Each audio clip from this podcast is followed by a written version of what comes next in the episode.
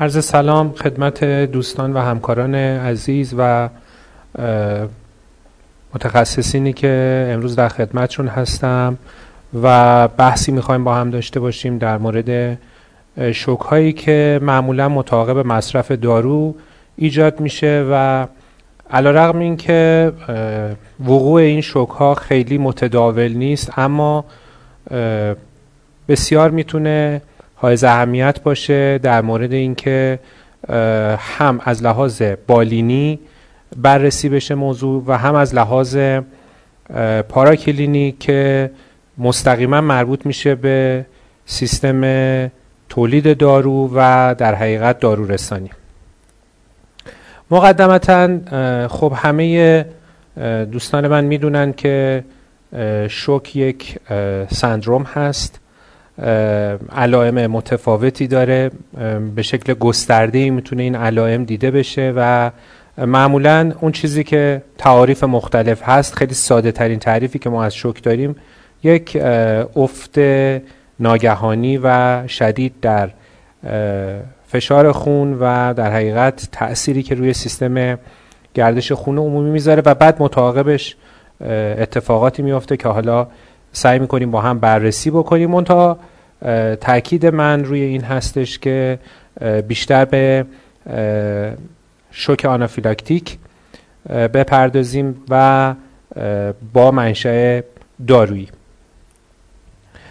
خدمت دوستان عزیزم ارز کنم که معمولا ما از دو تا جنبه شوک های دارویی رو بررسی می‌کنیم و ارز کردم همون جور که در ابتدا گفتم یکی بحث کلینیکال موضوع هستش که ببینیم آیا چطور می‌تونیم این شوک ها رو باهاش برخورد کنیم تعدادش رو کم کنیم تا اونجایی که می‌تونیم پیشگیری کنیم و به موقع بتونیم مداخلات درمانی انجام بدیم. و یکم این که منشأ شوک رو پیدا بکنیم که آیا این منشأ در حقیقت مشکلات دارویی مورد استفاده هستش یا اینکه خیر اصلا مطابق مصرف دارویی این اتفاق میفته به خاطر اینکه این موضوع رو بررسی بکنیم خدمتتون ارز کنم که ما در طبقه بندی دارویی متداول ترین شوک ها رو همیشه در داروهایی داریم که یا به عنوان شل کننده عضلات استفاده میشن یا به عنوان داروهایی که اصطلاحا اوپیوید هستند مخدر هستند داروهایی هستند که در پیش بیهوشی و بیهوشی استفاده میشن.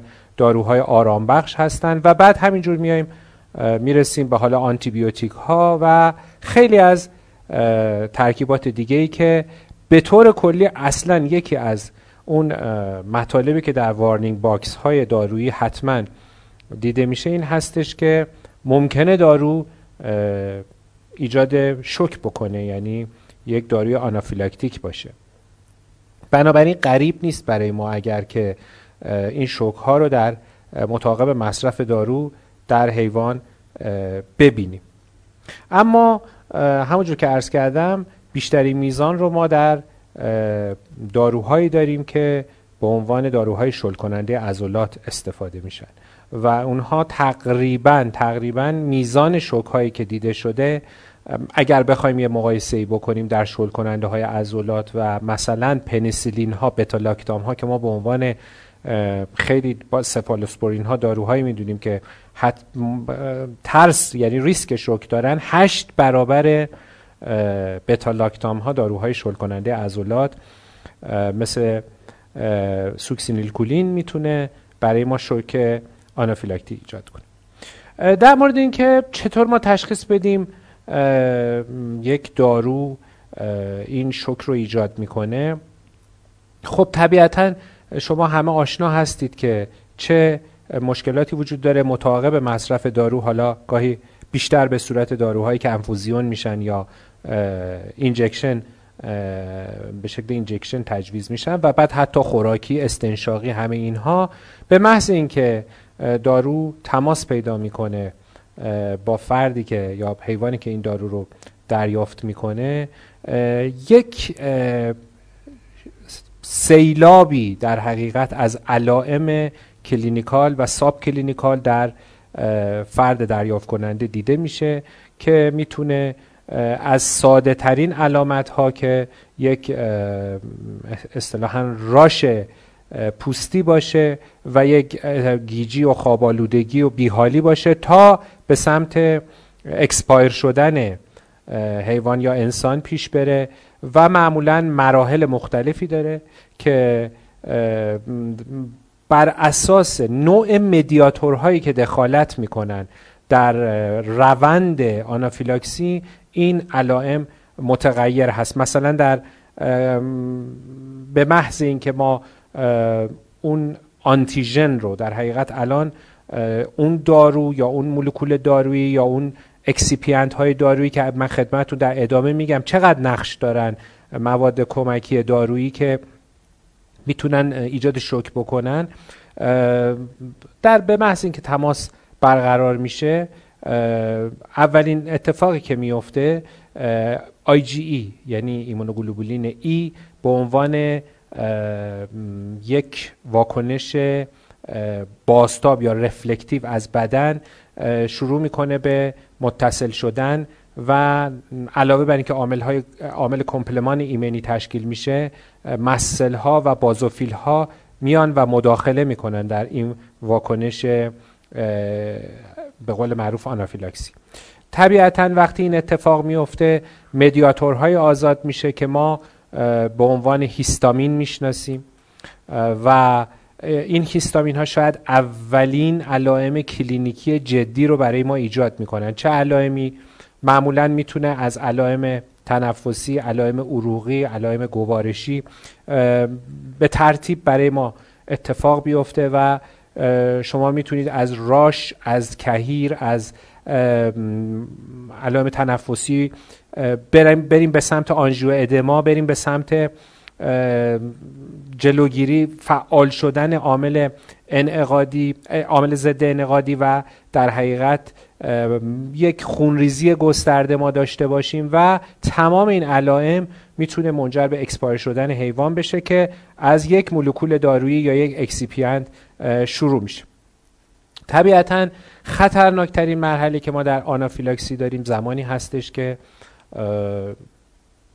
اون cytokine storm یا اون چیزی که الان در مورد بیماری کووید خیلی ازش اسم برده میشه و دخالت شدید اینترلوکین ها و در حقیقت لوکوترین ها اینترلوکینا میان و طبیعتا دیگه کنترل اونجا برای ما سخت میشه. یعنی زمانی که این هم ترکیباتی مثل اینترلوکین میان واسطه های مثل پروستوگلاندین میان و اونها هر کدومشون ده ها واکنش ایجاد می‌کنن در مورد عروق در مورد عضلات در مورد سیستم تنفسی و نهایتا یک نفوذ پذیری شدید در مجموعه عروق ما خواهیم داشت و یک افت شدید فشار خون یک hypotension شدید و دیگه کنترل علائم بسیار برای ما سخت میشه. خب بریم ببینیم که چرا در مورد داروها ما با این اتفاق ممکنه روبرو بشیم. ببینید ما اگر بیایم و ساختار یک دارو رو بررسی بکنیم دارو تشکیل شده از یک یا چند ماده active که نقش اصلی رو در دارو ایفا می‌کنن و چندین ماده جانبی که کنار این دارو در فرمول قرار می‌گیرن تا بتونن این دارو رو قابل مصرف بکنن. مثلا اگر ما بریم سراغ یک ویتامین یا یک آنتیبیوتیک یا یک داروی مثلا شل کننده عضلات یا یک مثلا داروی پیش بیهوشی و همه اینها یک ماده اصلی داره. مثلا شما وقتی میرید ویال تزریقی کتامین تولید می‌کنید خب این یک ماده موثره داره که یک مکانیسم اثری داره یا وقتی یک مولتی ویتامین تولید می‌کنید چندین ترکیب ویتامین یا ویتامین پلاس در کنارش قرار می‌گیره. اما خیلی بیشتر از اون مقدار ماده موثره شما ترکیبات دیگری رو در داخل این دارو قرار می‌دید تا بتونه دارو رو هم به اون فرمی که می‌خواین در بیاره یعنی شما ممکنه بخواین دارو رو انفوزیون کنید بخواین دارو رو تزریق کنید یا دارو رو به شکل خوراکی بخورونید. خب طبیعتا این excipient ها کمک می‌کنه که دارو به اون شکل در بیاد. دارو رو stable می‌کنه که شما در shelf life دارو بتونید حفظ کنید دارو رو. و خیلی از اثرات دیگه ای که ممکنه excipient ها داشته باشه. در مورد مواد موثره دارویی خود مواد موثره می‌تونن ایجاد شوک آنافیلاکسی کنه. مثلا پنیسیلین خانواده بتالاکتام مثل سفالاسپورین ها و پنیسیلین خیلی میترسن همه در دام در انسان که وقتی پنیسیلین تزریق میشه همیشه سوال میشه که آیا قبلا پنیسیلین زدی یا نه شوک داشتی یا نه؟ خب خیلی چیزا هم ممکنه ما ندونیم که شوک میده.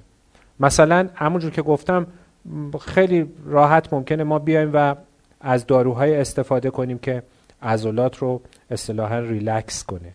خب اینا خیلی داروهای خطرناکی هستند و متداول مثلا روباکسین خیلی استفاده میشه ازش ولی این ریسک بزرگ رو داره. متکواربامول حالا برندش استفاده کردم یا ترکیباتی شما ممکنه از بنزودیازپین ها زیاد استفاده کنید. به شکل پیش بیهوشی به شکل یک آرام بخش حتی به شکل یک شل کننده عضلات مثل مثلا دیازپام ممکنه استفاده بکنید. خب دیده شده. آنافیلاکسی مطابق مصرف دیازپام در حالی که اصلا قابل انتظار نیست. درست ریر هستش اصطلاحا. ولی پیش میاد.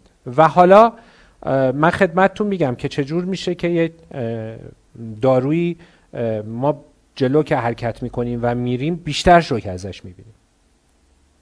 پس ماده موثر خودش می‌تونه باعث ایجاد یعنی اون آبشار شوک آنافیلاکسی بشه و ما این تقریبا تقریبا بیش از 80 درصد مواد موثره دارویی رو منتظر هستیم تا بالاخره یک جای یک اثری ازش ببینیم. در بعضی ها ریر هست.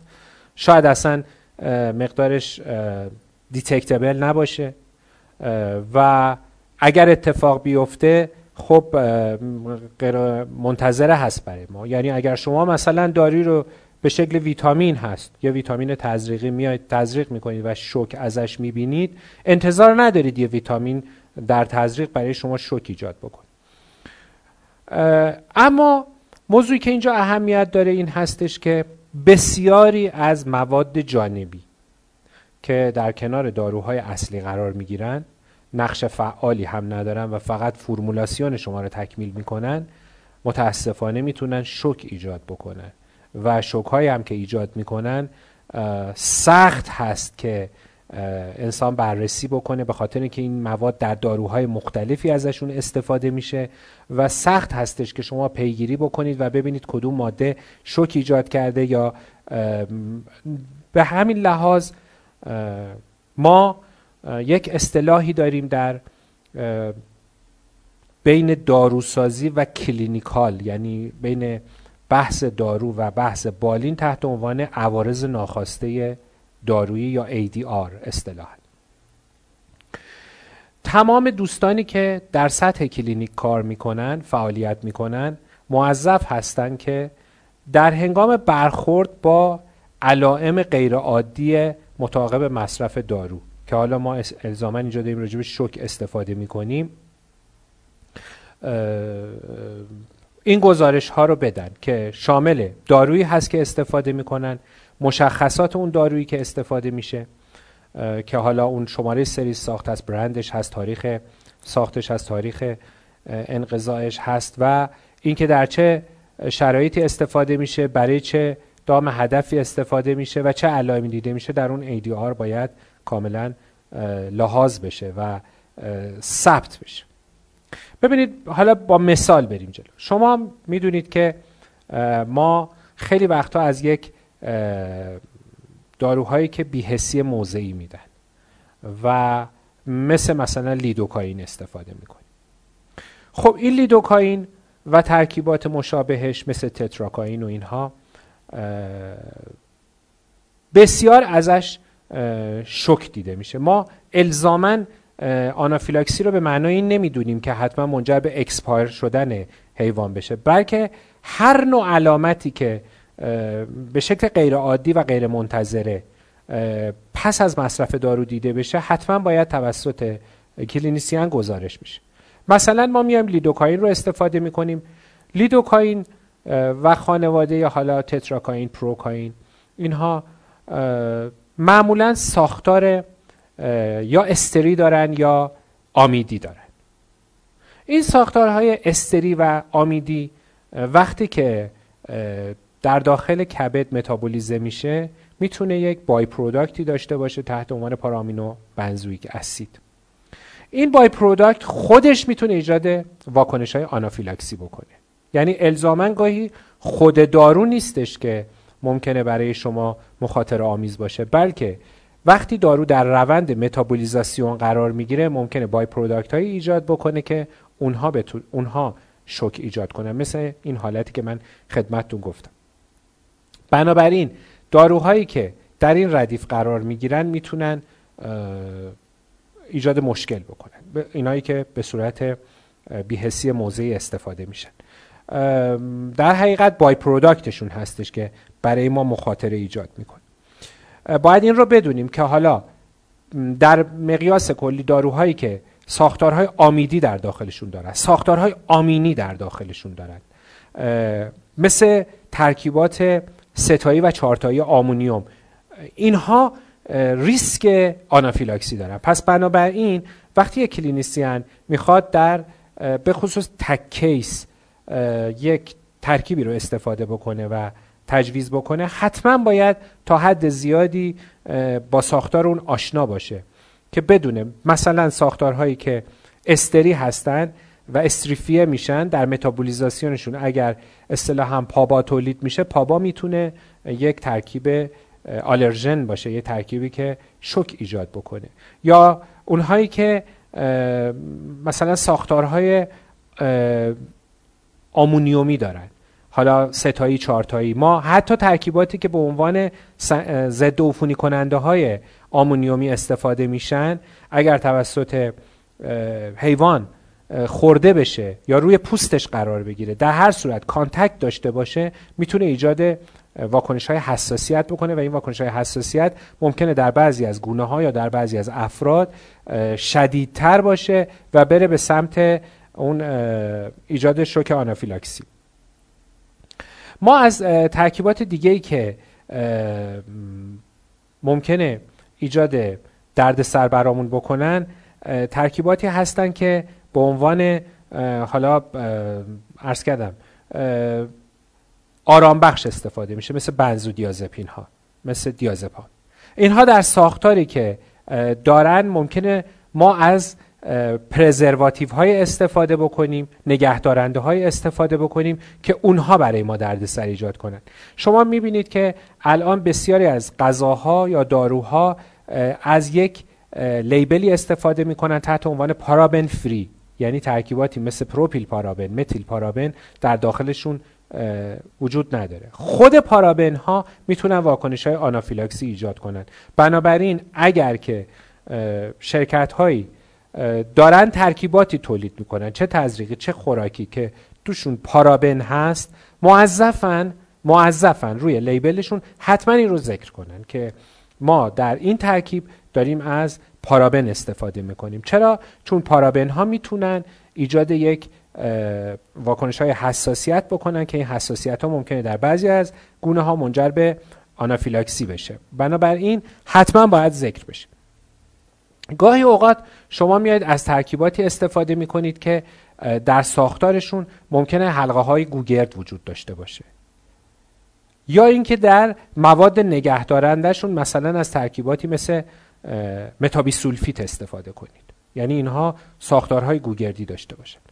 این ساختارها به شدت حساسیت زا هستند. به شدت. ببینید شما وقتی میایید از مثلا ترکیبات topical ترکیبات پوستی استفاده می‌کنید در حالا بیشتر pet یا انسان استفاده می‌کنید این ترکیبات حتما روش می نویسه علاوه بر اینکه مثلا paraben free یه می نویسه که sulfate free هم هست. یعنی شما میاید شامپوی استفاده می‌کنید کرم های استفاده می‌کنید که میگه sulfate free یه. چرا؟ به خاطر اینکه ترکیبات سولفات در فرمول این مشکل رو ایجاد می‌کنه که حساسیت زا هست. به خاطر همین در فرمول های topical موضعی که حالا به شکل فرمول های cosmetic هست یا به pharmaceutical هست سعی می‌کنن علاوه بر اینکه پارابن ها رو حذف می‌کنن سولفات ها رو هم حذف بکنن. و به عنوان یک آیتم ذکر میشه که sulfate free یه. paraben free یه پس اگر شما در فرمولتون دارید از متابی سولفیت استفاده می‌کنید یا سایر ترکیبات سولفور استفاده می‌کنید به عنوان یک مثلا آنتی اکسیدان حتما باید ذکر کنید که استفاده شده. اگر دوستان من در شرکت های دارویی به خصوص در فرم های که به صورت injection استفاده میشه یا انفوزیون استفاده میشه حتی خوراکی ها حتما باید روی label ها ذکر کنن که در فرمول ما مثلا از ترکیبات سولفید یا از ترکیبات سولفور داره استفاده میشه به عنوان excipient به عنوان ماده جانبی. یا از پارابن داره استفاده میشه به عنوان ماده جانبی. اینها در حقیقت ممکنه شما در استفاده با مشکل روبرو بشین و بیخود برید به سمت اینکه داروی شما داره اشکال ایجاد می‌کنه در حالی که مربوط به این هستش.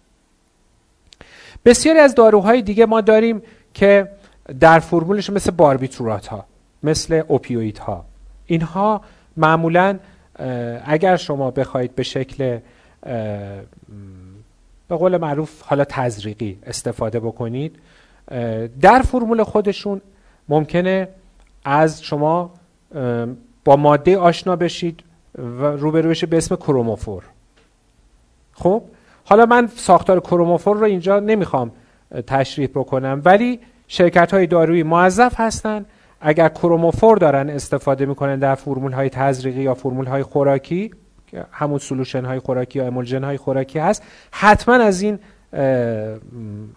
ماده باید روی لیبل خودشون ذکر کنن. ما بسیاری از شوک های آنافیلاکسی رو داشتیم یا شوک های حالا گریت های معمولی رو داشتیم که ناشی از کروموفور بوده. که این کروموفور با اینکه ماده بسیار گرانیه بسیار ماده مطلوبی هست برای فرمولاسیون یک امولسیفایر هست و یک ترکیب که HLB رو اصطلاحا تنظیم می‌کنه که حالا اصطلاح تخصص داروسازی نمی‌خوام استفاده کنم. این می‌تونه برای شما ایجاد مشکل بکنه. بنابراین تمام این نکاتی که من خدمتتون میگم چه دوستانی که الان در صنعت دارن کار می‌کنن موظفا روی label هاشون اینو ذکر کنن یا اگر تا الان ذکر نمی‌کردن حتما باید این رو در برنامه آتی بذارن. هم دوستانی که تجویز می‌کنن در داروخانه ها در کلینیک ها label دارو رو باید چک کنن که اگر این مواد روش هست که دونه دونه من دارم اسم می‌برم الان پارابنا رو گفتم سولفورها رو گفتم کروموفور رو گفتم اینا موادی هستش که حتما اگر روی لیبل ذکر میشه با دقت باید کار کنیم حالا در طب انسانی معمولا سابقه هیستوری خیلی مهمه. به خاطر اینکه گفته میشه این فرد ممکنه قبلا داروهای استفاده کرده که این حالت رو داشته. مثلا شما بسیار برخورد می‌کنید زمانی که دارید از داروهای مثلا MRI یا رادیولوژی استفاده می‌کنید. داروهایی هستش مثل ویزی, Visipaque و Omnipaque و اینا. داروهایی هست که تزریق میشه تا در رهیافت های رادیوگرافی و یا MRI اینها اسکن ها کنترل بکنه اونها به شدت می‌تونه حساسیت زا باشه. چرا؟ ببینید به خاطر اینکه گاهی اوقات ما از excipient های استفاده می‌کنیم مثل روغن ها روغن کنجد روغن آفتابگردان. اینها در فرمولاسیون بسیاری از داروهای تزریقی استفاده میشه. این داروها این مواد حساسیت زا هستند یعنی افرادی هستند که به شدت به این مواد حساسیت نشون میدن. یا دامهایی هستند که به شدت حساسیت نشون میدن. بنابراین اگر دقت کنید فرمول های خارجی داروهایی که به عنوان داروهای برند استفاده میشه حتما این مواد رو ذکر می‌کنه. نیاز نیست کل فرمول رو بنویسه ولی موادی که ما به عنوان موادی که دارای ریسک هستن ریسک شوک هستن توی فرمولمون داریم استفاده می‌کنیم حتما باید ذکر کنیم که وقتی کلینیسیان داره کار می‌کنه تجویز می‌کنه و استفاده می‌کنه با دیدن لیبل متوجه باشه.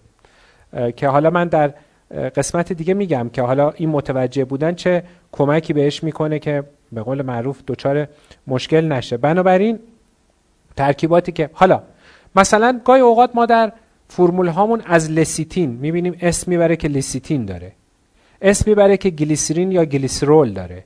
اسم می‌بره که این اصطلاحا soybean از روغن soybean توش استفاده شده. تمام اینها جزو مواد آلرژن هستند و حتما باید روی لیبل ذکر بشه و از بدون هیچ نوع به قول معروف پوششی. این نباید شرکتی که این مواد رو در فرمول داره اینا رو مخفی کنه به عنوان اینکه حالا دست من می‌خونن نه. این موظف هست اون شرکت که حتما روی لیبلش ذکر بکنه. به خاطر اینکه عرض می‌کنم گاهی اوقات ذهن مصرف کننده میره به سمت دارو. یعنی مثلا میاد ترکیبی رو استفاده می‌کنه این ترکیب ایجاد شک می‌کنه. بعد مت... کاملا ذهن میره به سمت اینکه این دارو دچار مشکل در حالی که اصلا مواد موثره دارویی هیچ مشکلی نداشتن. و چیزی که وجود داشته اینه که حالا در این گونه این مشکلات ایجاد میشه. خب همونجور که گفتم پس موظف هستیم تمام این موادی که به نوعی ممکن ریسک شک برای ما داشته باشن رو ما روی فرمولمون در حقیقت اعلام کنیم و بذاریم اما یه چیزی مهم دیگه هم که وجود داره این هستش که حالا ما روی فرمول زدیم.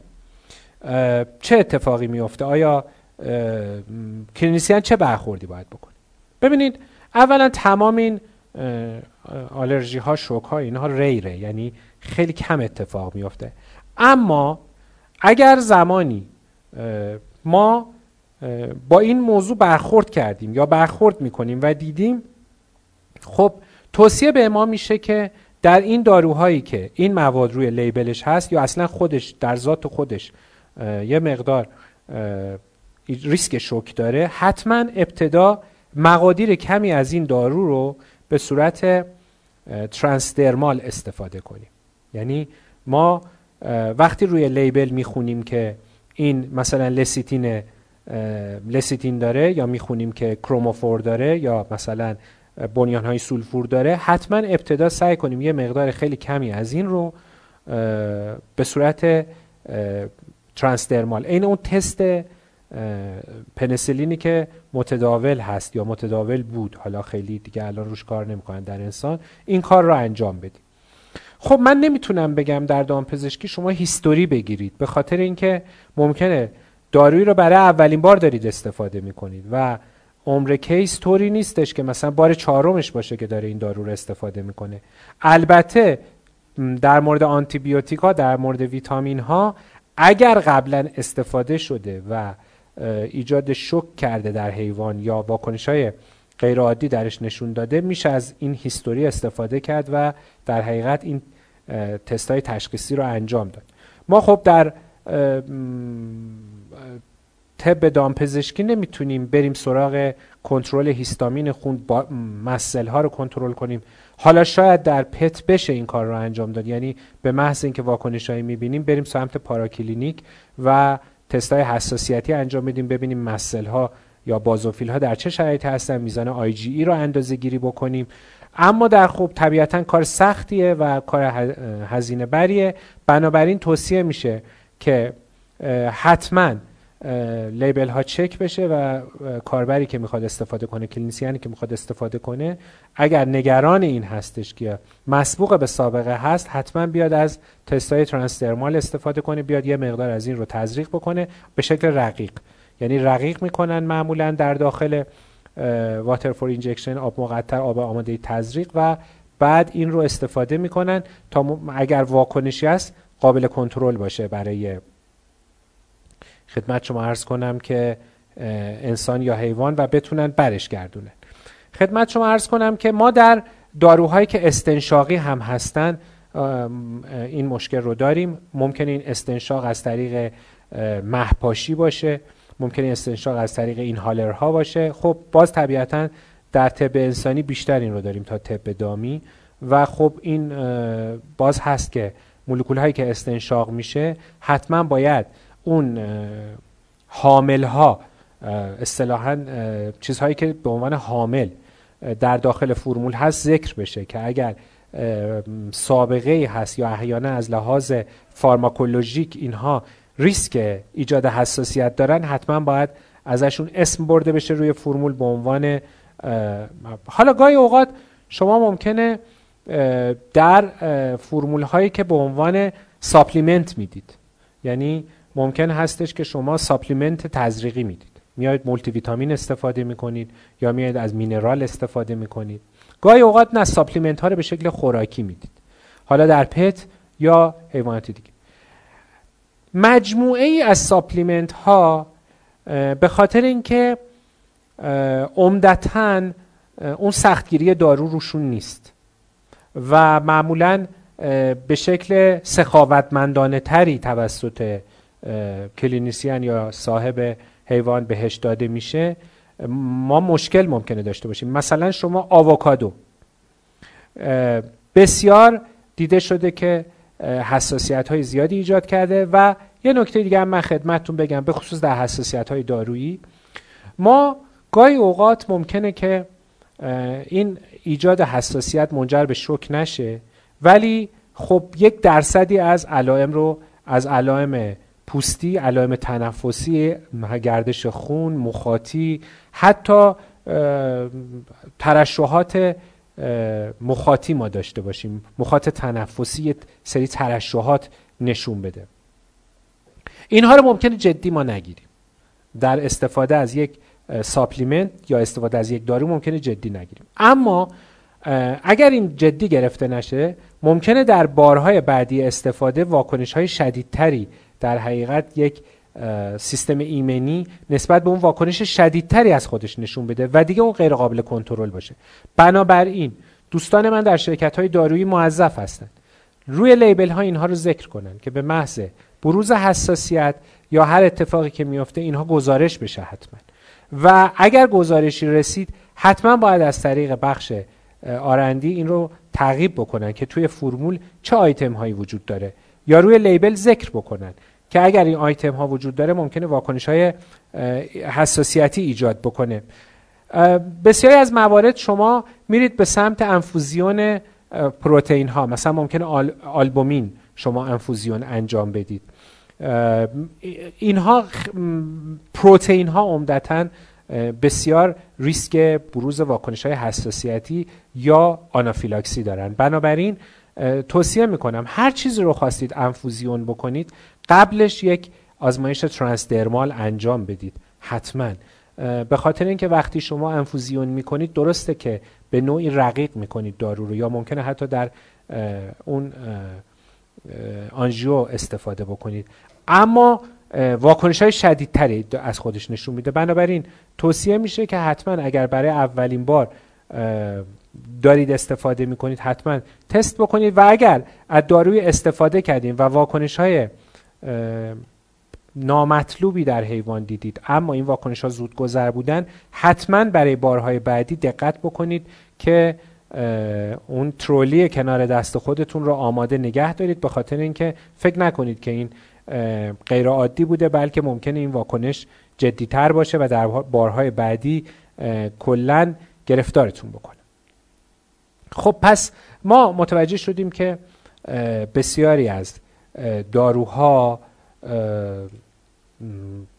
شاید بتونیم بگیم مجموعه داروها ممکنه درجات مختلفی از دردسر رو برای ما ایجاد بکنه که این دردسر ممکنه مربوط به خود دارو باشه خود مولکول باشه یا ممکنه مربوط به مواد جانبی باشه. حتی ما ممکن هستش در حین اون مداخله دارویی که انجام میدیم اینسترومنت هایی که استفاده می‌کنیم مثل سرنگ مثل سرسوزن مثل خدمت شما عرض کنم که اون کاتترها مثل اون ست سرم که استفاده میشه تمام اینها باید تست های آلرژن بودن خودشون رو پاس کرده باشن. به خاطر همین سعی میشه که از منابع معتبری این البته خیلی rare ه خیلی کم اتفاق میفته اما نباید از نظر دور بداریم این رو. در مورد تست های حساسیتی ارز کردم ما محدودیت های زیادی داریم در دامپزشکی. خب تو انسانی محدودیت ها رو نداریم به خاطر اینکه فرد خودش گزارش میده. مثلا اگر شما کوچکترین تغییراتی در فرد ببینید خودش به عنوان شکایت به شما میگه. که من مثلا حالت تهوع دارم سرم داره گیج میره وزوز گوش دارم خدمت شما عرض کنم که تنگی نفس دارم و شما اینها رو می‌تونید همه رو داشته باشید در اون فرد هم از لحاظ مداخله که در حقیقت همونجا به صورت initial استفاده می‌کنید. هم در بارهای بعدی در پرونده پزشکیش نوشته میشه که این فرد مطابق استفاده از این دارو یا این supplement دچار مشکل شد. و حالا بهتر استفاده نکن. اما در دامپزشکی ما این محدودیت رو داریم به خصوص در دام های بزرگ. حالا پت هم همینطور که این حساسیت ها از نظر ما دور میمونه. حساسیت هایی که حتی ممکن استش که به عوامل محیطی اون حیوان نشون بده و در برخورد با دارو اون حساسیت در حقیقت به نوعی بزرگتر بشه و واکنش های آنافیلاکسی ایجاد کنه. بنابراین حتما این رو باید به خاطر داشته باشین که اگر اگر با این واکنش ها حالا چه حیوان خونگی شما گاهی رفتارهای غیرعادی در بعضی از غذاها یا در بعضی از ساپلیمنت ها بهش می‌بینید یا در حیوانی که توی مزرعه هستش احیانا داروی استفاده کرده یا شما آمدید از یک اسپری استفاده کردید یک ماده ضد عفونی کننده استفاده کردید و دارید واکنش های غیر عادی ازش می‌بینید. حتما این رو باید در پروندهش ذکر کنید و در هنگام دارو استفاده از دارو در نظر داشته باشید که این حیوان مستعد به حساسیت به عوامل شیمیایی یا دارویی هست و دقت بکنید. یه موضوع دیگه این هستش که در شرایط خاص ممکنه ما یک واکنش شدیدتری از حیوان ببینیم. مثلا در بارداری. شما ممکن هستش که با توجه به واکنش هایی که اون حساسیت هایی که به ذاته در خود حیوان هست شوک های بیشتری بیم به خاطر همینه که بسیاری از داروها رو در اون ترم های مختلف پرگننسی حتما یک سری توجهات خاص باید بهش بکنید و در نظر داشته حالا منهای موضوع termination بارداری و مشکلاتی که در مورد teratogenic بودن داروها هست یه بحث عمده داروها هم همین ایجاد حساسیت هایی هست که مثلا شما ممکنه در یک hypotension شدید یا در یک اون فراخوان ایمونوگلوبولین یا عامل کمپلمان یا هیستامین یا هر چیز دیگری ممکنه شما یک termination در بارداری اتفاق بیفته و ممکنه شما دچار مشکل بشین یا ممکنه حیات حیوان به مخاطره بیفته. بنابراین در دامپزشکی در شرایطی که ما pregnancy وجود داره یا در شرایطی که lactation شیردهی وجود داره در شرایطی که اون دام ما اون حیوان اون پت داره از یک شرایط خاص رد میشه. یعنی در حقیقت یک دوره رو میگذرونه یک جابجایی رو میگذرونه. به هر صورت زمانی که حیوان تحت تاثیر مدیاتورهای مختلفی چه از لحاظ نوروترانسمیتریک هست چه از لحاظ هماتولوژیک هست داروها باید با دقت بیشتری استفاده بشه چون ممکنه واکنش های شدیدتری داشته باشه در اون زمان. یا مثلا زمانی که شما با کمبود یک المان خاص روبرو هستید مثلا کمبود منیزیم کمبود کلسیوم دارید. یا سودیوم پتاسیم این بالانس سودیوم پتاسیم داره حیوان. یعنی شرایط غیر عادی فیزیولوژیک داره. بنابراین استفاده از دارو ممکنه نتایج نامطلوبی بده یا احیانا یک حساسیت ساده رو تبدیل به یک آنافیلاکسی بکنه. بنابراین باید دقت بکنین. این رو هم باید مد نظر داشته باشین که دامتون در چه شرایطی هست و در اون شرایط دارو رو احیانا اگر که اصطلاحا تستش نمی کنید با دقت بیشتری استفاده کنید. یا اگر شرایط براتون مهیاست تستش بکنید. اما موضوع بعدی این هستش که ما اگر برخورد کردیم با شک چه کار باید بکنیم؟ خب گاهی اوقات ما فرصت مداخله رو داریم. یعنی شما باز در طب انسانی این اتفاق بیشتر و بهتر براتون میافته که گزارش داره. میشه یعنی اون فردی که مداخله داره میشه روش به شما گزارش میده. شما ازش می‌پرسید. شما می‌تونید احیانا فشار خونش رو داشته باشید شما می‌تونید اکسیژن خونش رو کنترل کنید. شما rate تنفسیش رو کنترل کنید. بنابراین می‌تونید مداخله کنید و اصطلاحا case رو احیاش کنید. برش گردونید اما در بحث دامپزشکی خب این کمتر اتفاق میفته یعنی شما به یک باره خب حیوان نمی‌تونه شکایت کنه از سرگیجه و وزوز گوش و سنگینی سر و احیانا اون حالت فلاشینگ و اون ترشح مخاط و اینا هیچ کدوم نمی‌تونی شما به یک باره با یک طوفانی از این علائم روبرو میشین و خب سخت مداخله کردن. در اون چیزی که گزارش میشه این هستش که بلا فاصله وقتی شما دارید اولا میگه زمانی که هم دارو از لحاظ ترکیبش ریسک داره. یعنی اون caution هایی که باید توسط شرکت داده شده. هم اگر شما یه history خودتون از لحاظ experimental در یه دارویی دارین یه برخوردی دارین یه چیزی دارین اون زمان شما باید دقت بکنید که حتما از تست استفاده کنید. یا اگر اجازه تست ندارین شرایط براتون مهیا نیست حتما دارو رو در مقادیر کم و آرام استفاده بکنید بکنید انفوزیون بکنید. که بتونید بلافاصله discontinue کنید. یعنی بتونید بلافاصله قطع کنید دارو رو استفاده از دارو رو. یا اگر گزارش می‌رسه مثلا توسط کاربر به شما که آقای دکتر یا خانم دکتر من این دارو رو دادم استفاده کردم تزریق انجام دادم دام افتاد مثلا دل دل زد یا خیلی چیزهایی که clinician ها می‌دونن من نمی‌دونم. خب شما نباید بگید خب اشکال نداره بار دوم بهش بزن. شما باید discontinue کنید در اینجا. بنابراین اولین چیزی که توصیه میشه این که قطع استفاده از اون دارو. حالا یه زمانی هست که شما در حینی که دارو رو دارید استفاده می‌کنید این اتفاق براتون میفته یعنی باید بلافاصله مداخله کنید. توصیه میشه که حتما در ترولی کنار دست خودتون وقتی می‌خواهید انفوزیون کنید تزریق کنید از مواد های ریسک داروهای های ریسک حتما از هیستامین بلاکر ها استفاده بکنید. یعنی شما حتما باید هیستامین بلاکر کنار دست خودتون داشته از هیستامین بلاکر های معروف دیفنیدرامین هستش رانیتیدین هستش که فرمای تزریقیش و وجود داره. شما می‌تونید حالا یا برید مثلا سراغ کورتیکوستروید ها حتما از توی اون ترولی داشته باشین. مثلا هیدروکورتیزون. حتما کنار دست خودتون داشته باشین. اینا چیزهایی هستش که حالا البته بلاکرهای دیگه مثلا آنتی های دیگه هم شما دارید. ولی اینا تایید شده هستش که شما می‌تونید استفاده بکنید. حالا توی ترولی کنار دست خودتون داشته باشین. توصیه میشه از اگر دام کوچیک هستش خب حتما باید راه های هوایی حیوان پاکسازی بشه و حتما اکسیژن به حیوان داده بشه.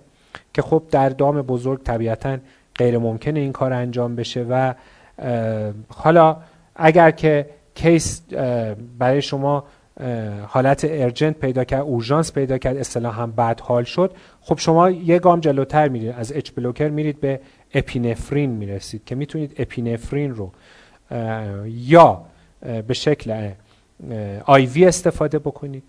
حالا به ترتیب یا اینکه اگر که لازم شد می‌تونید به صورت موضعی استفاده بکنید. یعنی می‌تونید حتی در بعضی از مواقع دیدید که تزریق داخل قلب هم استفاده شده. خیلی کاری نمیشه کرد در آنافیلاکسی. یعنی حالا محدود این کارهایی که میشه کرد معمولا از کنترل خارج میشه از دست خارج میشه. اما به هر صورت شما اگر بخوایم موضوع رو جمعبندی بکنیم این هستش که یک ما باید آنافیلاکسی رو بشناسیم. یعنی حتما باید simulation بشه در کلینیک ها یا آموزش های دانشگاهی و تفاوت بین آلرژی و انواع اقسام شوک ها و آنافیلاکسی کاملا برای همکاران تشریح بشه. موضوع دوم این هستش که حتما باید داروهایی که ریسک های بالای آنافیلاکسی دارن مواد شیمیایی که این ریسک ها رو دارن شناخته بشن که اگر در دارویی یا در ساپلیمنتی وجود داره حتما ذکر بشه. یک بخشش مربوط به شرکت های دارویی هستش که حتما باید ذکر بکنن. یک بخشش مربوط به خود کلینیسیان ها هستش که باید حتما بشناسن این مواد رو و حتما در برخورد باش مراقبت بکنن. تست های تشخیصی وجود داره. داروهایی که عرض کردم خودشون این مشکلات رو دارن یعنی ماده موثرشون هم خطرناک هست باید حتما شناخته بشه و ذکر بشه. این داروها مطلقا نباید در اختیار کاربر غیر متخصص قرار بگیره. موضوع بعدی این هستش که حتما ما باید ترولی اورژانسمون کامل باشه. در حقیقت شما وقتی می‌خواید احیا کنید یا سی پی آر کنید حتما باید بلاکرهای هیستامین بلاکری داشته باشین اپینفرینی داشته باشین. حالا اکسیژن که گفتم خیلی مورد استفاده قرار نمی‌گیره. تست حتما باید انجام بشه. و در حقیقت ما بیشتر در دامپزشکی باید بریم در prevention چون اون احیای خیلی به کار ما نمیاد. بنابراین در prevention ش هم شرکت های دارویی دخالت دارد هم تست های کنترلی دارو. یه بحث دیگری که حتما باید ذکر بشه اینه که شرکت ها باید حتما در فرم های ADR که از طریق کلینیک ها گرفته میشه از طریق ادارات دامپزشکی گرفته میشه یک revise ی بکنن در ترکیبات و بررسی بکنن حتی اگر لازمه یک trial های طراحی بکنن و متوجه بشن کدوم بخش از فرمول ها دچار مشکل هست. گاهی ممکنه تست های پس کردن دارو احیانا اشکالاتی داشته باشه ذراتی در دارو وجود داشته باشه اندوتوکسینی در دارو وجود داشته باشه که اون ایجاد شوک بکنه. اونها باید کنترل بشه. و مجموعه این عوامل باید توسط هم شرکت دارویی هم دوستان ما در بخش های تحقیق و توسعه دارویی هم در داروخانه ها هم در کلینیک ها آموزش داده بشه فراگیری بشه تا خدمت شما ارز کنم که مشکلی ایجاد نکنه. مجموعه چیزی که من سعی کردم در مدت زمان 40 50 دقیقه خدمتتون بگم همین بود. حالا ظاهرا سوالاتی هم طراحی میشه که من اونا رو یه بررسی بکنم و اگر لازم باشه بعضیاش رو که در بحث نبوده خدمتتون پاسخ بدم و ببینیم که دوستان چه نظری دارن چه سوالاتی دارن و چه بحثایی در این مورد هست. یه نکته دیگه هم که من باید بگم این هستش که متاسفانه دو تا موزگیری همیشه کار رو خراب می‌کنه.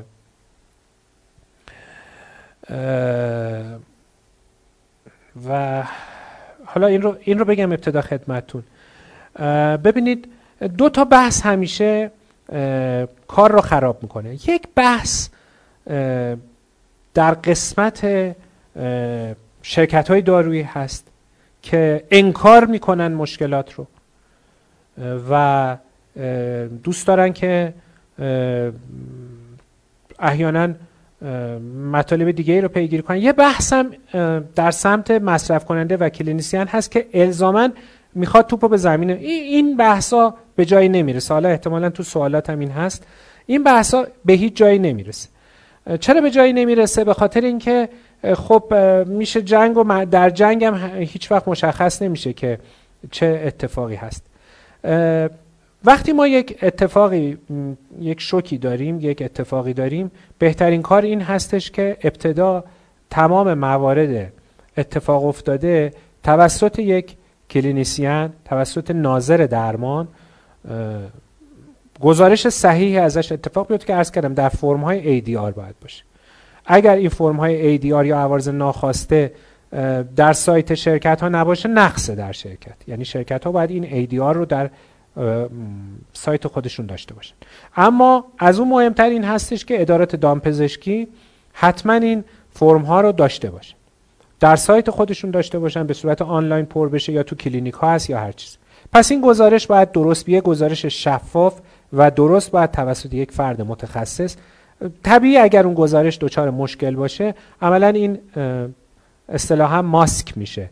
یعنی نمیشه اطلاعی درستی ازش داشت.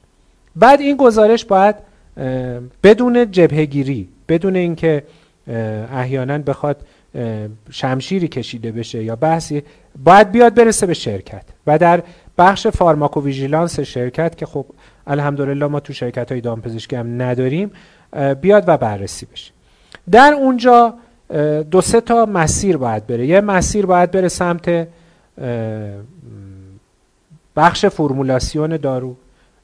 و تولید دارو که باید revise بشه بررسی بشه چرا این اتفاقات افتاده. یه بخشش باید بره سراغ دوستانی که تو شرکت ها وظیفه کار advice clinical رو دارن اونها بررسی بکنن و در حقیقت یک چرخه درست علمی باید اتفاق بیفته تا به نتیجه برسه که متاسفانه تا حالا خیلی این اتفاق نیفتاده و همش رفته تو جبهه و جبهه بندی. و مهمتر از همه باز من یک انتقادی هم از دوستانمون در سازمان دامپزشکی کشور بکنم به خصوص در بخش دارویی که هیچ سایت درست درمونی برای گزارش این موارد نیست که حالا هم شرکت ها بیان تو اون سایت نظراتشون رو بذارن مطالعاتشون رو بذارن هم کلینیسیان ها و مصرف کننده ها بیان تو اون سایت نظراتشون رو بذارن و عملا اگر یه کانال درستی که سالهاست توی بخش دارو درمان انسانی هست اگر تو اون مقوله اتفاق بیفته همه چیز حل میشه. حالا سوال شده که دلیل شوک تیلمایکوزین در بز چیست و چرا این شوک در گوسفند نیست؟ ممنون میشم جواب بدید. ببینید عرض کردم خدمتتون وقتی ما با یه شوک روبرو میشیم دو بخش رو باید بررسی کنیم. یکی اینکه دارو یکی هم اون حیوان هدف. خیلی بعید هستش که خیلی بعید هستش که ما بیایم و بگیم صرفا در یک گونه یک شوک تکراری اتفاق میفته و در گونه های دیگه این شوک اتفاق. اگر اینجور باشه پس عملا نشون میده که ما یک حساسیت گونه ای داریم نسبت به این دارو. یعنی ببینید گاهی شما داروتون ایجاد شوک می‌کنه. که خب در گونه هدفی که روی لیبل نوشته شده مثلا روی لیبل نوشته شده در نشخار کننده بزرگ و کوچیک قابلیت استفاده است. پس بنابراین اگر میره در نشخار کننده حالا گاو گوسفند بز یا هر چیز دیگه استفاده میشه قاعدتا اگر اشکال از سمت دارو باشه باید شک بده. یعنی شما وقتی دارو رو به شکل خوراکی می‌دید یا به شکل تزریقی می‌دید در کیس های معناداری باید شک بده. بنابراین اگر در کیس های معنی داری شک نمیده یعنی به طور مثال الان شما می‌برید همزمان در یک جایی که گوسفند هست و بز هست در بزها تکرار میشه بنابراین یک حساسیت گونه ای ایجاد شده. یعنی شما در یک گونه ای دارید حساسیت نشون می‌دید. یعنی ممکنه یک پیوند شیمیایی یک اکسیپینتی یک ماده ای در داخل این دارو هست که در یک گونه خاص ایجاد شوک می‌کنه. من مثال براتون بزنم. شما بسیاری از موارد دیدید که روی داروها ذکر میشه. مثلا در افرادی که فلان آنزیم کبدی بالا دارن. یا حساسیت به پروتئین دارن یا فلان ماده در داخل خونشون وجود داره که حالا خیلی نمی‌خوام تخصصی صحبت کنم روی لیبل دارو می‌زنه. خب این یک حساسیت گونه ای هست. یعنی به یک گونه خاص یا نژاد خاص حساسیت هست. بنابراین یا دارو باید اصلاح بشه یا در اون گونه نباید استفاده بشه. بنابراین از این منظر به شک باید نگاه کرد. یه موقع هستش که شما میگید من به هر حیوانی می‌زنم این حالت رو ایجاد می‌کنه. یه موقع هست میگینم به یه حیوان خاص می‌زنم. این حالت رو ایجاد می‌کنه. بنابراین باید اون بررسی بشه در بخش علمی شرکت ها که چرا در بز این دارو ایجاد احیانا حساسیت می‌کنه. آیا بزها در مسیر متابولیزاسیون کبدی خودشون آنزیم خاصی دارن یا در داخل این فرمول ماده خاصی وجود داره که ایجاد احیانا مشکل می‌کنه. سوال بعدی گفته در مراحل قانونی یا اتفاقات قانونی که در زمان مسائل مشاهده شده عرض کردم خدمتتون. شما باید ابتدا تمام روندی رو که منجر به استفاده از اون دارو شده رو گزارش کنید. یعنی چرا از اون دارو استفاده کردید؟ آیا بر مبنای تجویز شخصیتون بوده؟ یا اینکه با یک چون احتمالا دوستان نمی‌دونم ممکنه دامپزشک نباشم این سوالات رو می‌کنم عمومی میگم اگر دامپزشک تجویز کرده باشه که خود دامپزشک باید این گزارش رو تهیه کنه. یعنی شما اگر دامپزشکی براتون تجویز کرده و اتفاق افتاده باید به خودش اطلاع بدید و ایشون فرم های ADR رو پر می‌کنه و گزارش انجام. اگر این کار اتفاق نمیفته حتما اون فرم ها رو شما نمونهش رو باید از ادارات دامپزشکی بخواید و مطالعه کنید بررسی کنید. یک سری گزارش ها هست. باید گزارش بدید که این دارو برای چی استفاده شده؟ چه مواردی باعث شده که شما این دارو رو استفاده کنید؟ چه مقدارش رو به چه صورت استفاده کردید؟ متعاقبش چه علائمی اتفاق افتاده؟ و حتما این فرم باید در ادارات دامپزشکی توسط کارشناسان مربوط به اون بخش تایید بشه و اون وقت سیر قانونیش از اونجا به بعد اتفاق میفته سوال شده دلیل شوک دادن ویتامین AD3E سلنیوم. زیاد اتفاق افتاده. الان منم زیاد می‌دونم هم AD3 هم E سلنیوم چه شوک میده. ببینید عرض کردم خدمتتون.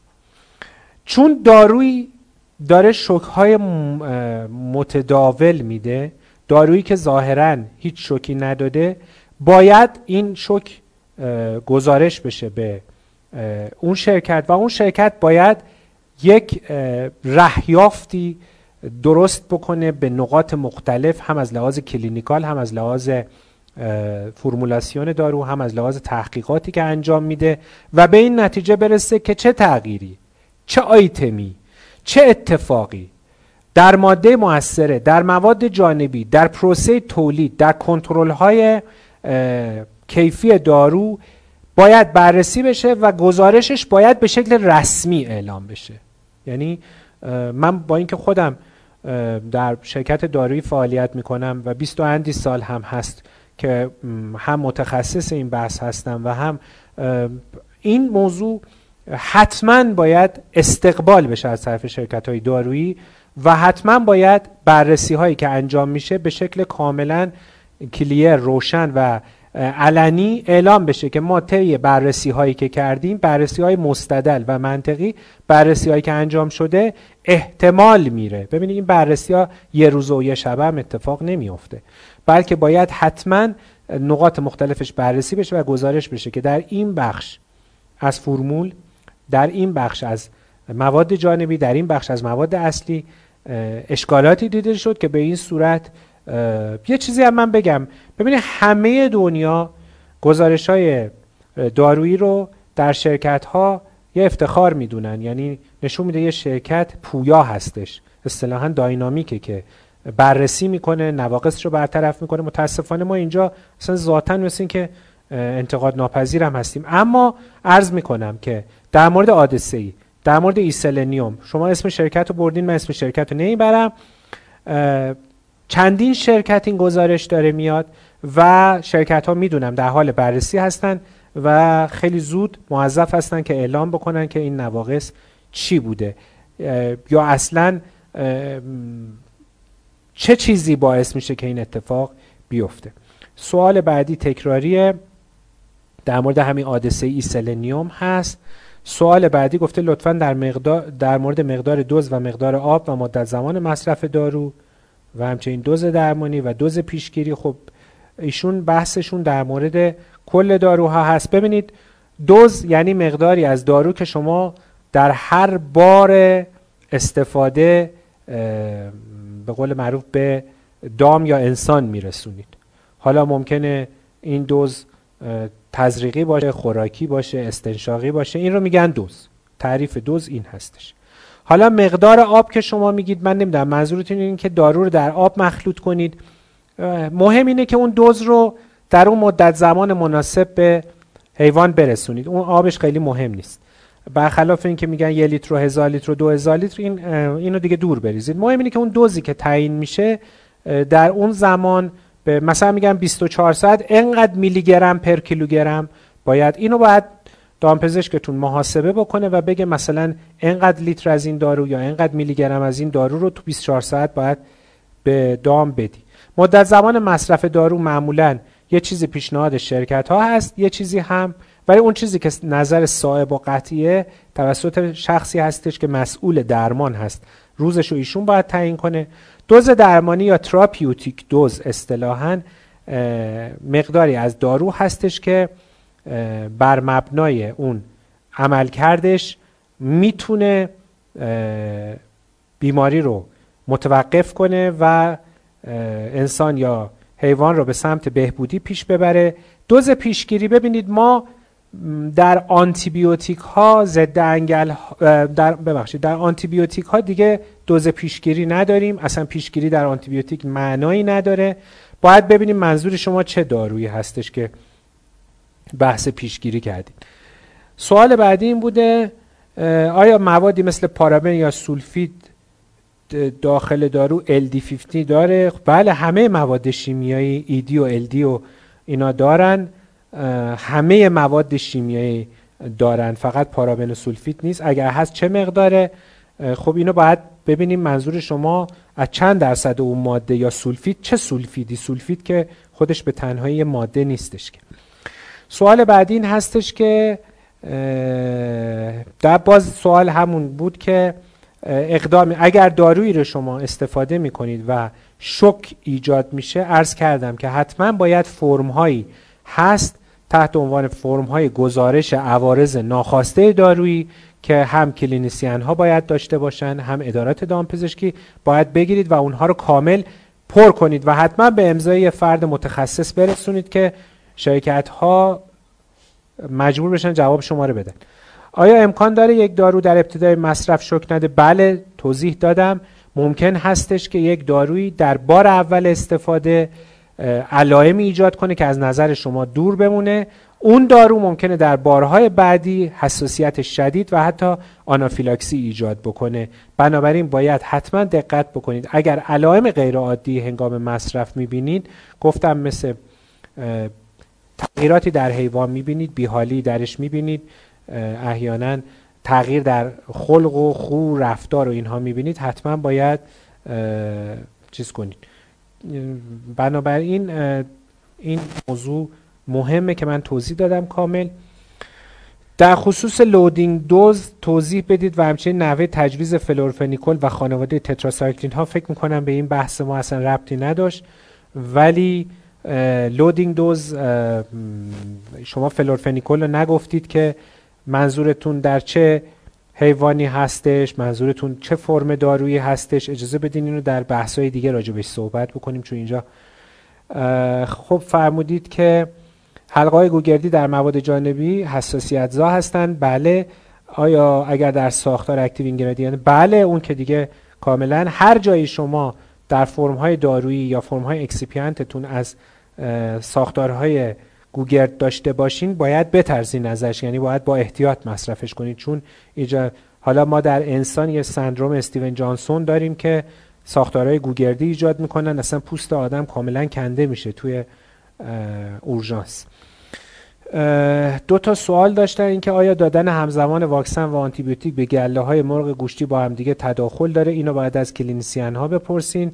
ولی ما معمولا هیچ منعی توش نمی‌بینیم. ولی حتما از کلینیسیان های تویور سوال کنید.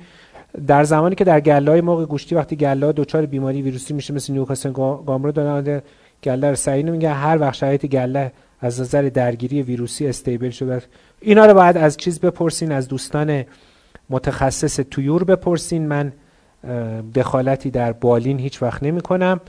آیورمکتین تزریق در دوره آبستنی ایرادی نداره. باید بس ترم آبستنی بسیار مهم هستش. حیوان هدف بسیار مهمه. میزان آیورمکتین بسیار مهمه.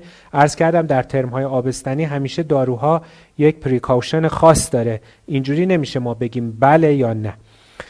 در مورد اسید شوک در گوسفند واکسیناسیون توضیح بدیم و روش درمان و اینکه چرا بعد از واکسن ببینید معمولا واکسن ها به خاطر اینکه هم یه حامل هایی دارن که عمدتا پروتئینی هست هم در ساختار خودشون به شدت می‌تونن حساسیت زا باشن. یعنی عرض کردم زمانی که شما با یک حامل پروتئینی روبرو هستید ترکیبات پروتئینی به شدت ریسک به حساسیت دارن. خود واکسن ها هم به علت اینکه سیستم ایمنی رو تحریک می‌کنن می‌تونه ایجاد بنابراین در انسان میگن اگر فردی به پروتئین حساسیت میده یعنی زرده تخم مرغ می‌خوره پنیر می‌خوره گوشت می‌خوره حساسیت داره اون واکسن نباید استفاده کنه. یا اگر استفاده می‌کنه کاملا باید در اورژانس و تحت کنترل این کار رو بکنه.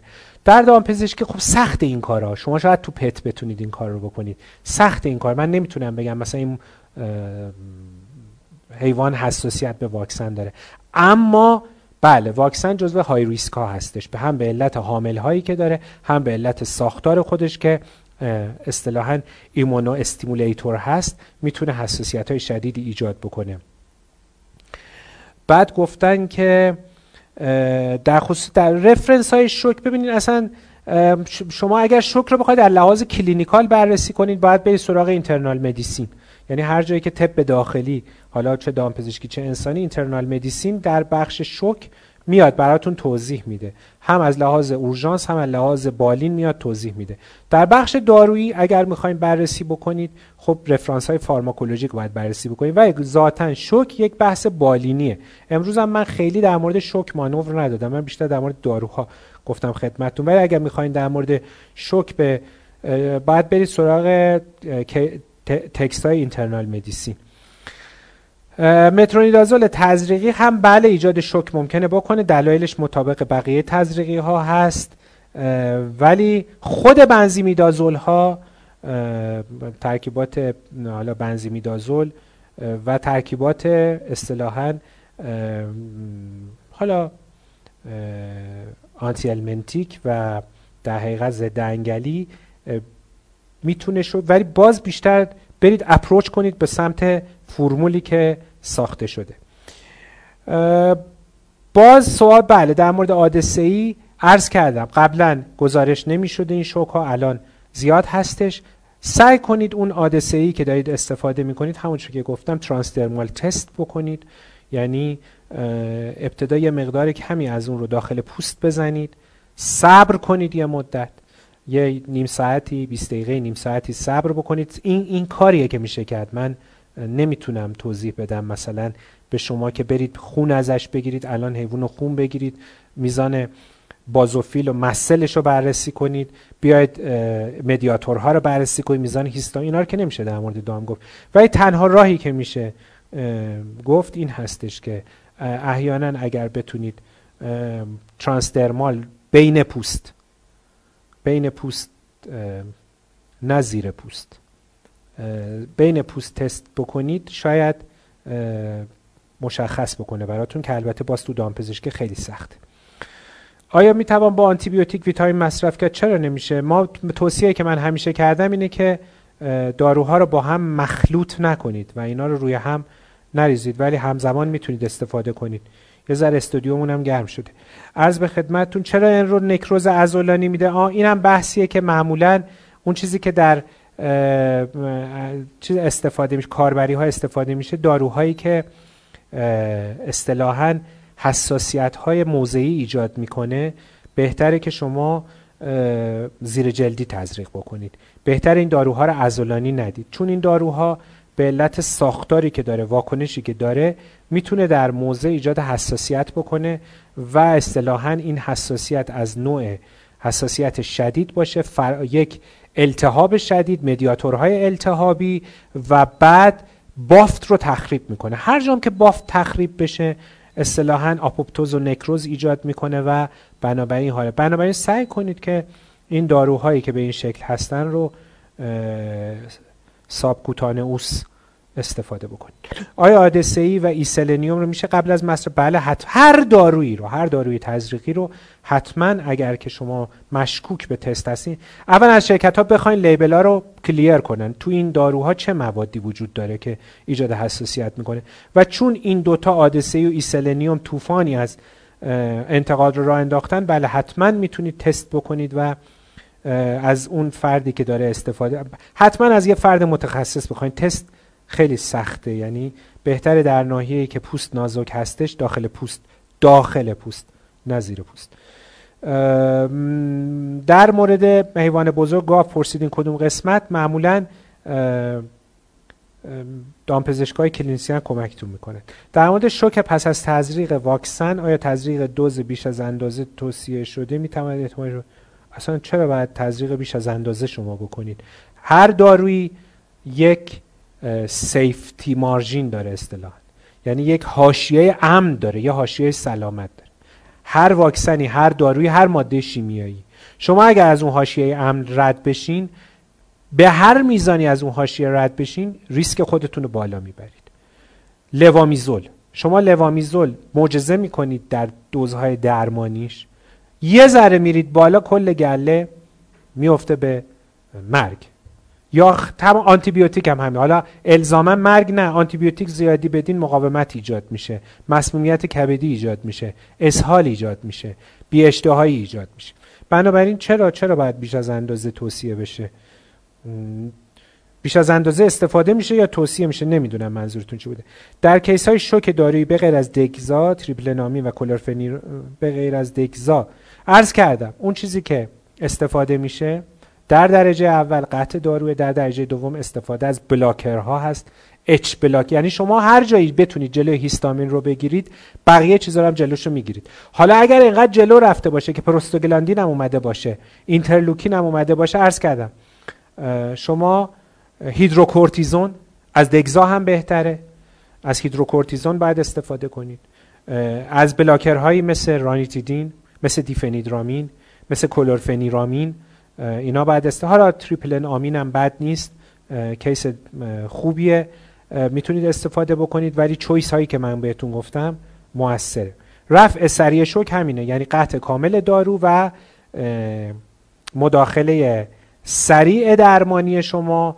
ابتدا عرض کردم اچ بلاکر باید بدید. بعد برید به سمت حالا اپینفرین حتما اپینفرین باید داشته باشین. زمانی که دام شما داره علائم شدید تنفسی نشون میده. داره علائم شدید گردش خون یعنی ریتم قلب کاملا به هم ریخته. ریتم تنفس کاملا به هم ریخته. ترشحات شدید داره. حیوان اصطلاحا کف کرده کف داره بالا میاره. اون اون مخاط تنفسی و مخاط در حقیقت گوارشی حیوان شروع کرده به ترشح شدید serous بنابراین اونجا دیگه علاوه بر H blocker حتما باید شما از کورتیکوستروید استفاده کنید و حتما باید از اپینفرین استفاده کنید که حیوان رو احیا بکنید. دوست دیگه پرسیدن اگر شرکت اگر شرکت سازنده دارو مقدار دوز مجازه 50 تا 100 میلی گرم برای هر کیلوگرم در روز تعیین استفاده دوز بالای 100 میلی گرم برای هر کیلوگرم در روز مجازیم. اگر خواستید این کار رو بکنید حتما باید با clinician تون مشورت بکنید که آیا من می‌تونم اصطلاحا اوور بدم اووردوز کنم یا نه. در بعضی از موارد سیفتی مارجین دارو بالای شما می‌تونید تا حدی اووردوز بکنید اما در بعضی خیلی خطرناکه. اونی که نظر صائب می‌تونه بده نظر قطعی می‌تونه بده کسی که کیس شما رو دیده. یعنی اصطلاحا فیزیولوژی کیس شما رو بررسی کرده که این حیوان یا این انسان تحمل مثلا دو برابر کردن این مقدار دارو رو دارد یا ندارد. سوال دیگه ای هم نرسیده به دست ما.